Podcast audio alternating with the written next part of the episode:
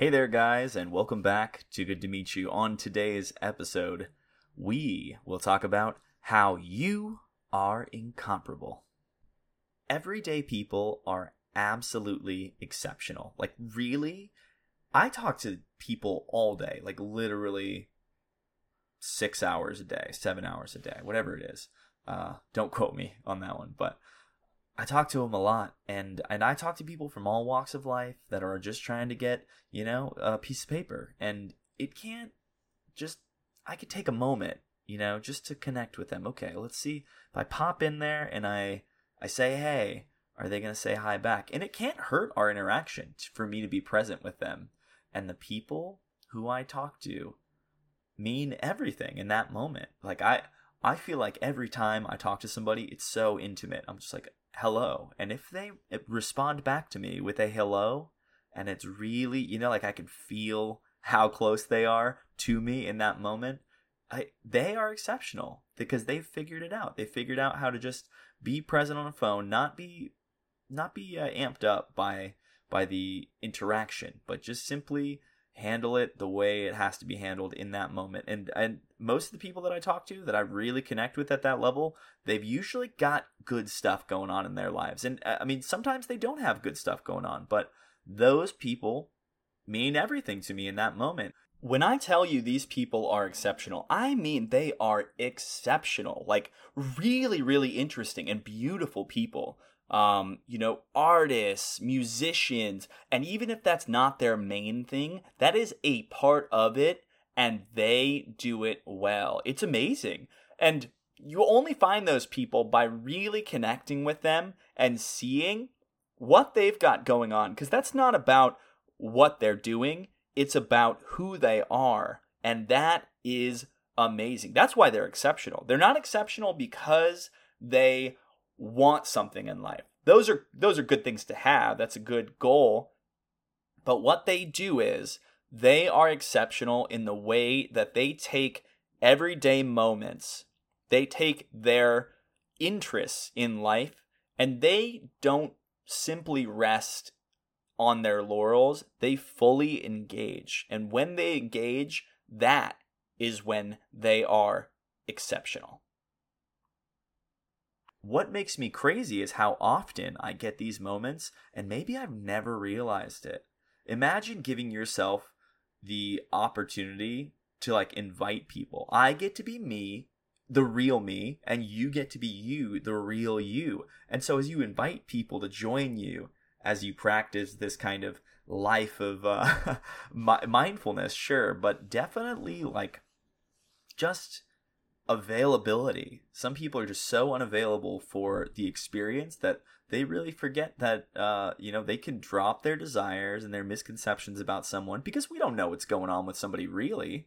It's just, you know, when you free yourself, that gets you to see the other side of the person, and it's fun. Like that, you know, you can be you, and and it, it can be just a game, and it's a game to me. And and there's only only you that can get there. And you can only get there by letting go, just like they can be there by letting go, letting go of the clinging to whatever they think they've got to hold on to. But you get to be here, and then you get to witness all the fun things. I was uh, I was hanging out with uh, Katie and Sarah and Ryan and uh, Armand, uh, a bunch of like Katie's obviously my fiance, but a bunch of friends as well. We went out for a night on Saturday, and it was really fun. Like we went out to brunch, and then we went to a couple bars, and Uh, we just kicked it, and it was it was just completely wide open.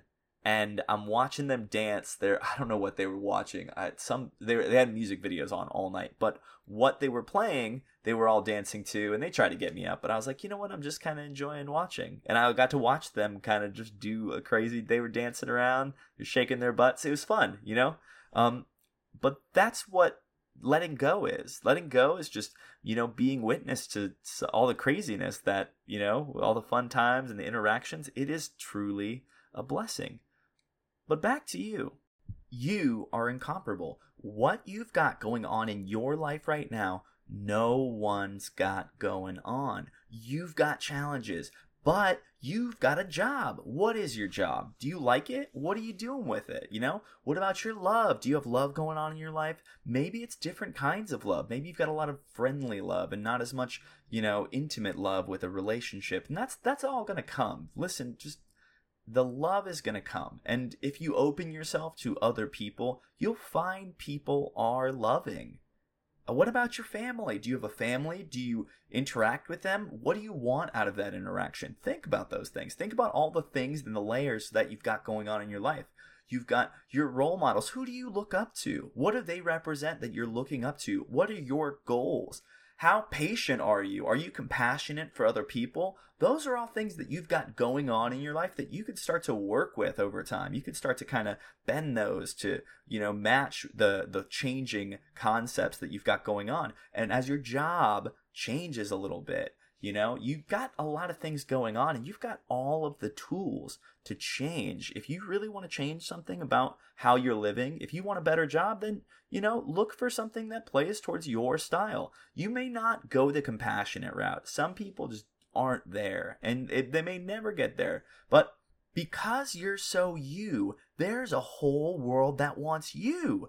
So it's not about letting go of everything. That's a goal, right? To let go of stuff, because it's not about the stuff you have. Don't worry about that. Like, you can still have a nice house and a nice car and all the fun things that gratify that other stuff. But if you can let go of the clinging, because if you didn't have it, would you be less of a person? Would you be less satisfied with the things happening in your life? They are goals to let go of the clinging. So when you finally find that part of you that is you, all you are is yourself and present. That's it. They really work hand in hand. And you can't always be there. Like, I recognize that sometimes I'm super present and I'm so grateful for it, because I can look at myself and say, man, here I am. And if I'm not here, the acknowledgement of not being there brings me there. I say, man, I'm I'm really distracted by my phone. And then I'm back. I'm back.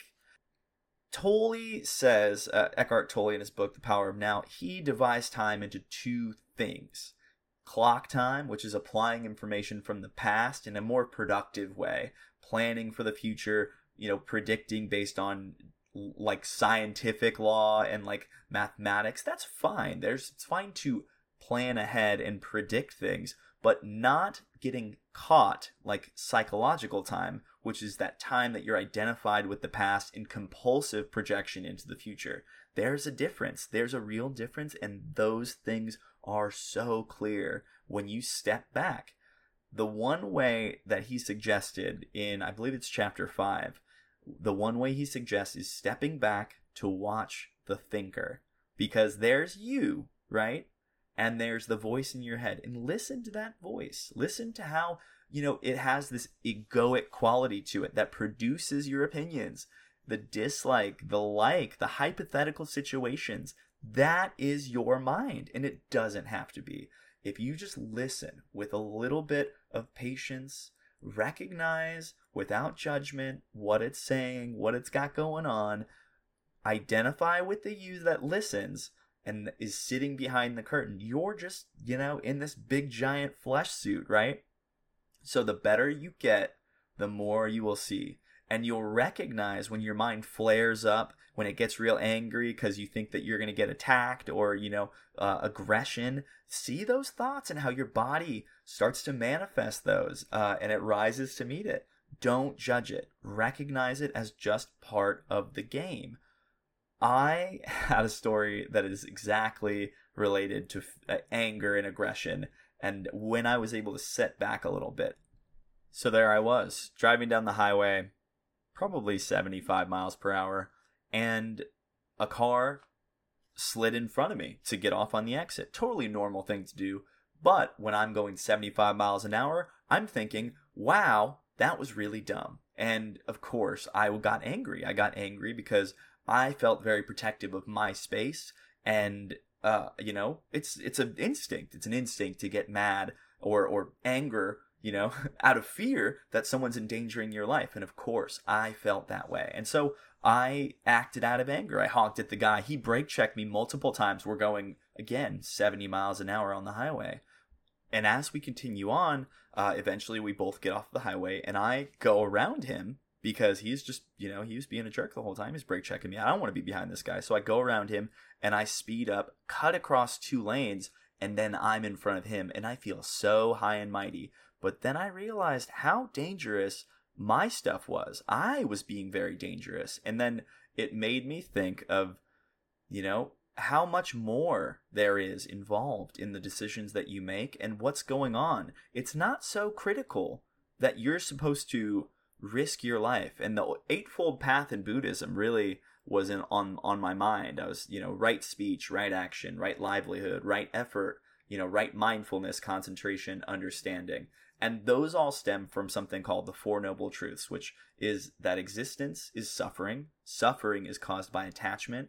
Suffering is ended by the letting go of that attachment. And applying the Eightfold Path is the path to relieve all suffering. Your suffering, everybody else's suffering, by applying those principles. And so you're way, I'm way, I'm way more than an anger. You're more than the anger, much more than any fear or blame. So you can let go of your burdens, because that is causing you suffering. That's not to say that you don't work on it. You can work on yourself, but don't be so attached to what has happened to you in the past. The experiences, people may have gotten hurt because of what you did, but you have to know that if it's something you can impact positively, if you can change that situation for the better, then know that it's something that you can do and work towards it.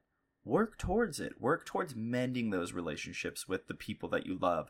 Work towards those that you've harmed in the past. And if you can make amends and it's appropriate for you to do so, try it. Just put yourself out there and try being. Try being and just work towards it. It's not a promise that you're going to do something that's going to change everything. But what it can do is give you a place to start from. And all you need to do is start, and the product will reveal itself. You will find so much more depth in your own soul because you opened yourself and, and gave in. You have to give in at some point. You can't just say I'm strong because you want to be strong. You need to give in to what is. And what is is that there's a fractured relationship, or there's somebody that you really hurt that needs to know. Maybe maybe you've had a bad relationship with your parent, and and you haven't had that conversation to really fix that. That's on you. That is on you. It's on me as a son. It's on me as a friend. It's on you as a person too. You need to understand that your responsibility is with what you can impact, and that's it. You work from there. You just start working. Start trying. Just work on it. Work on yourself. Work on being more compassionate towards yourself and more patient with other people.